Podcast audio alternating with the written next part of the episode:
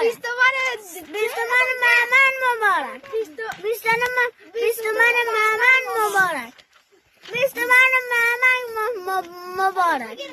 بیستمان مهمن مبارک. 22 بهمن 2582 شاهنشاهی 11 فوریه 2024 میلادی. من میترا جشنی هستم با چهارمین اپیزود از پادکست چاپار.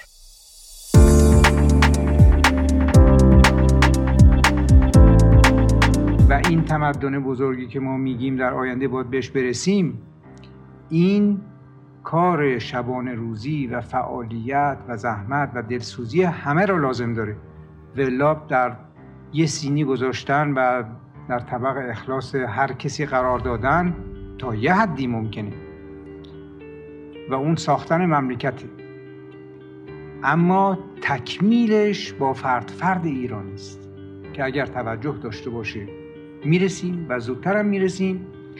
ولی اگر بخواد خب با لاوالیگری و مسخره بازی و این قبیل حرفا مسلما دیرتر به مقصد خواهیم رسید.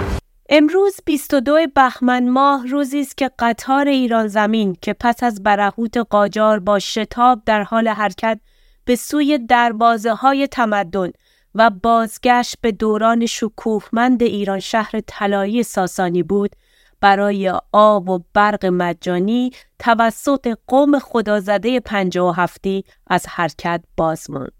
دلخوش نباشید که مسکن فقط می‌سازیم. آب و برق را مجانی می‌کنیم برای طبقه مستمند. اتوبوس را مجانی می‌کنیم برای طبقه مستمند. دلخوش به این مقدار نباشید معنویات شما را روحیات شما را عظمت میدیم البته ناگفته نماند سال روز شوم 22 بهمن 57 فقط برای ارتجاع قالب خوشیوم و مقدس نیست. ارتجاع مغلوب همین روز رو گرامی می‌دونه و براش جشن می‌گیره. بهش هم میگه سال روز انقلاب ضد سلطنتی.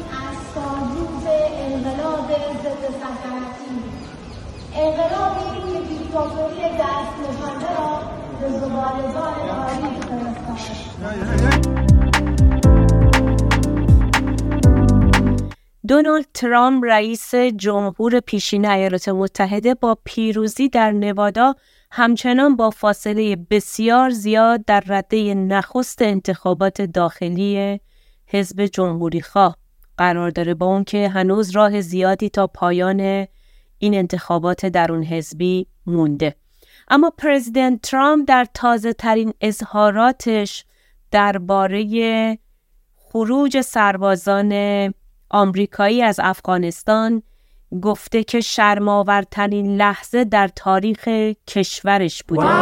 گفته که افغانستان تحت کنترل طالبان تبدیل به یکی از بزرگترین فروشنده های سلاح های آمریکایی در جهان شده. به این خاطر زمانی که سربازان آمریکایی افغانستان رو ترک کردن سلاح های زیادی رو در اونجا باقی گذاشتن. ترامپ روز جمعه در نمایشگاه انجمن ملی تفنگ در هریسبورگ پنسیلوانیا در میان هوادارانش صحبت کرد و گفتش که این شرمآورترین لحظه در تاریخ کشورش بوده و اگر که این اتفاق نمیافتاد حمله به اسرائیل هم اتفاق نمیافتاد. ترامپ گفت که آمریکا 85 میلیارد دلار تجهیزات رو در افغانستان به جا گذاشته. و میگه که می‌دونید که حالا افغانستان یکی از بزرگترین صادر کننده های تجهیزات نظامی در جهان شده و سلاح های جدید و زیبای ما رو میفروشه. رئیس جمهور پیشین آمریکا گفتش که زمان 18 ماه دوره مذاکرات صلحش با طالبان حتی یک سرباز آمریکایی هم در افغانستان هدف قرار نگرفته بوده و گفت به محض اینکه جو بایدن بر سر کار اومد اول اومد سربازها رو خارج کرد و حتی که این رو حتی اگر از یک کودک ده یازده ساله هم بپرسید میگه باید سربازان آخرین نفری باشن که خارج می‌شدن. اما بایدن اومد اول سربازها رو خارج کرد بعد تجهیزات و شهروندای آمریکایی رو برجا گذاشت و 13 تا سربازش هم در انفجار فرودگاه کابل کشته شدند که درد و رنج عظیمی برای این خانواده های آمریکایی به وجود آورده بوده.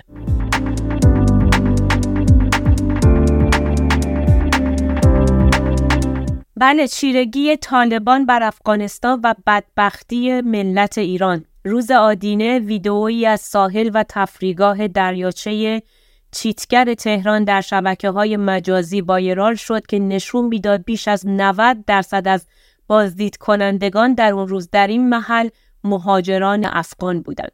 همزمان در حاشیه باخت تیم فوتبال جمهوری اسلامی از قطر و حذف اون از جام ملت‌های آسیا صادق زیبا کلام این تخم و ترکه ایران ستیزی به همراه بیژن عبدالکریمی دیگر خندق نظام در مناظره تلویزیونی حضور پیدا کردند.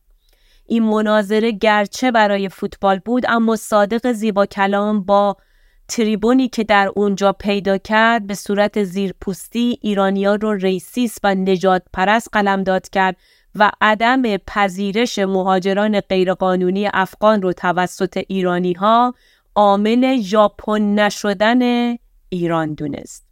بعضی از ایرانی ها این تصور رو دارن که اگه ما می‌بریم اگه ما طلا می‌بریم اگه ما اینو می‌بریم اونو می‌بریم این به واسطه ایرانی بودن ما هستش. و ایرانیا در طول تاریخ موفق بودن پیروز بودن سردار داشتن. این نتیجهش این میشه که تو مازندران تو اصفهان تو شیراز تابلو می‌زنن که ورود افغانستانی ها ممنوع. بیشترین سرمایه گذاری در ژاپن آمریکایی ها انجام دادن. علا رقم جنگ جهانی دوم علا رقم ناکازاکی و نمی‌دونم اون سلاح هسته یا اینا. یعنی دنیا داره به سمت این میره که نژاد و قوم و ملیت و اینا رو هی بزنن کنار. بدبختی که ما هی داریم به عکسش میریم در جهتی که ایرانی باید افتخار بکنه. ایرانی بزرگ ایرانی نمی‌دونم اینه ایرانی اونه. یکی نیست از این آقای زیبا کلام بپرسه که کی می‌خوای با نگاه منطقی و معقول به مسائل و چالش های ایران نگاه کنیم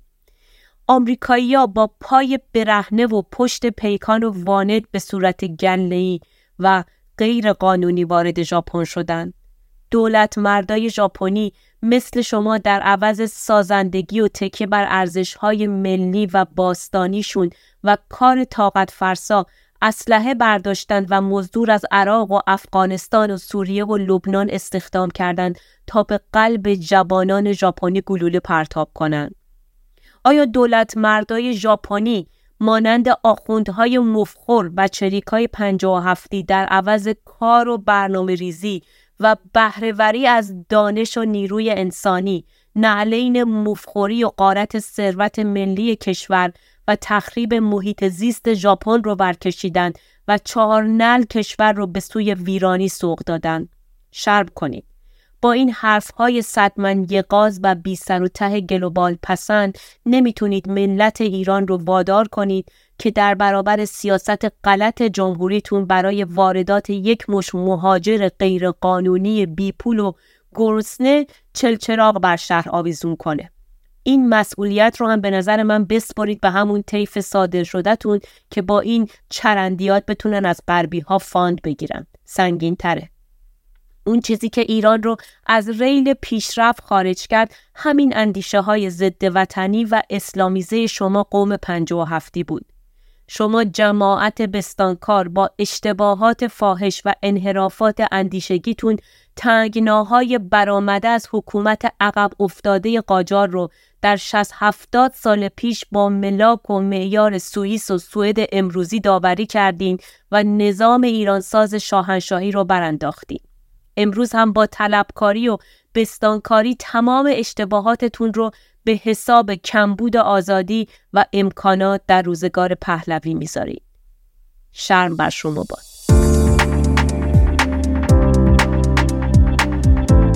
ماریا توماس زن سیاه پوست 26 ساله فرزند خودش رو که نوزاد بوده در ایالت میزوری آمریکا در فر پخته وقتی پلیس به خونه این زن می‌رسه نوزاد رو دیده بودن که سوخته بوده و لباسش روی پوشک زوب شده بوده.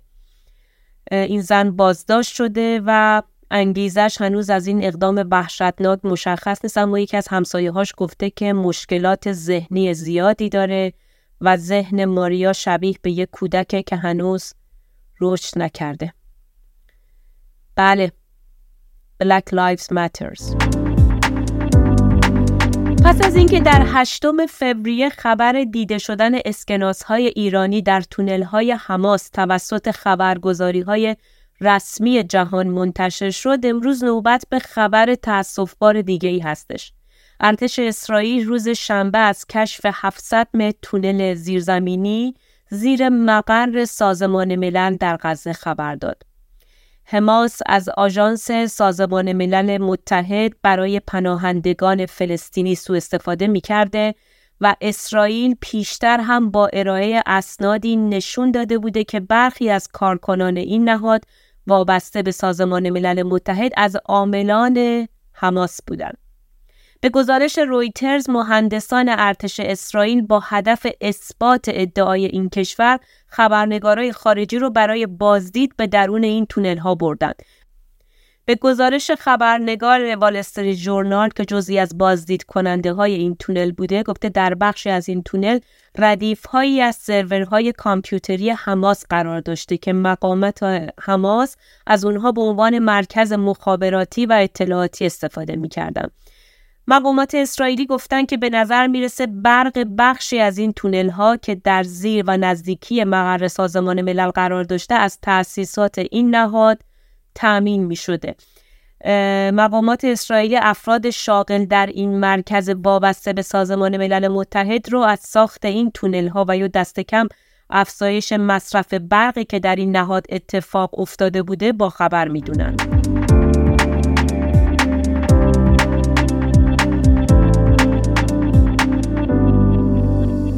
انسیه خزعلی معاون امور زنان و خانواده در دولت رئیسی دو روز پیش گفت که نگاه شاه به زنان یک نگاه ابزاری بود اما انقلاب اسلامی زنان رو محور قرار داد. حقیقت این هست که امام رحمت الله علیه زنان رو به میدان آورد به اجتماع آورد و خواست که زمینه و محیط برای فعالیت زنان فعالیت سالم زنان که ضمن اینکه در حیطه های مختلف اجتماعی وارد میشن بتونن خانواده رو حفظ کنن بتونن بسیاری از ارزش هایی که مورد خدشه قرار گرفته بود و پایمال شده بود بله. در واقع در زمان شاه بتونن اینها رو حفظ کنن این مرهون امام هست و نگاهی که امام به زنان داشتن نگاهی که امام به توانمندی زنان داشتن و اینکه باید این توانمندی ها در عرصه های مختلف دیده بشه اسلام نمی‌گذارد که لخت برن توی این دریاها شنو کنن. پوستشون رو می‌کنن. با زنها لخت برن اینجا بعد زنها لخت بیان تو شهرها. کارهایی که زمان تاغوت می‌شد. همچه کاری اگر بشد پوستشون رو مردم می‌کنن. مسلمانن مردم. نمی‌ذارن زنها و مردها با هم داخل هم بشند و تو دریا بریزند و به جان هم بیفتند. تمدن اینا این است. اینا از تمدن اینا می‌خواد اینا از آزادی اینا می‌خواد از بحث قانون کشف هجاب و کشوندن زنها از پستو و مطبخ قجری به عرصه های اجتماعی سیاسی و اعطای حق رأی و تصویب قانون حمایت از خانواده که بگذریم تنها به چند فکت تاریخی من بسنده می کنم. قدسی صوفی سیاوش یا قدسی صوفی املش از زنان فعال ایران در دوره پهلوی و نخستین فرماندار زن ایران بود. شیرین عبادی که از تبار پنج و هفتی هاست خودش نخستین قاضی زن در ایران بود که رئیس دادگاه شد. اسفند روی پارسای، پزشک، آموزگار، استاد دانشگاه، فعال حقوق زنان و سیاستمدار ایرانی کابینه دوم و سوم امیر عباس هویدا هم وزیر آموزش و پرورش بود. از نخستین بانوانی بود که به مجلس شورای ملی راه یافت و نخستین زن ایرانی هم بود که در تاریخ معاصرمون به مقام وزارت رسید. مهرنگیز دولت شاهی، دیپلمات ایرانی، سفیر ایران در دانمارک و نخستین زن سفیر در تاریخ معاصر ایران. بعد شما در نظر بگیرید. انسیه خزعلی نگاه شاه به زنان رو ابزاری می‌دونه. واقعا که دکتر سکوی جان فقط شما این پدر سوخته ها رو خوب شناختی. نکبت آخر بده این قیافت رو تو آینه نگاه کنید. اگه شما یه روز توی جنگل یه, بی... یه جا بیافتید انتر و بوزینه و گوریل شما رو ببینه. نر باشه در میره میره. جهان دل نهاده بدین داستان همان بخردان نیز و هم راستان. بدرود.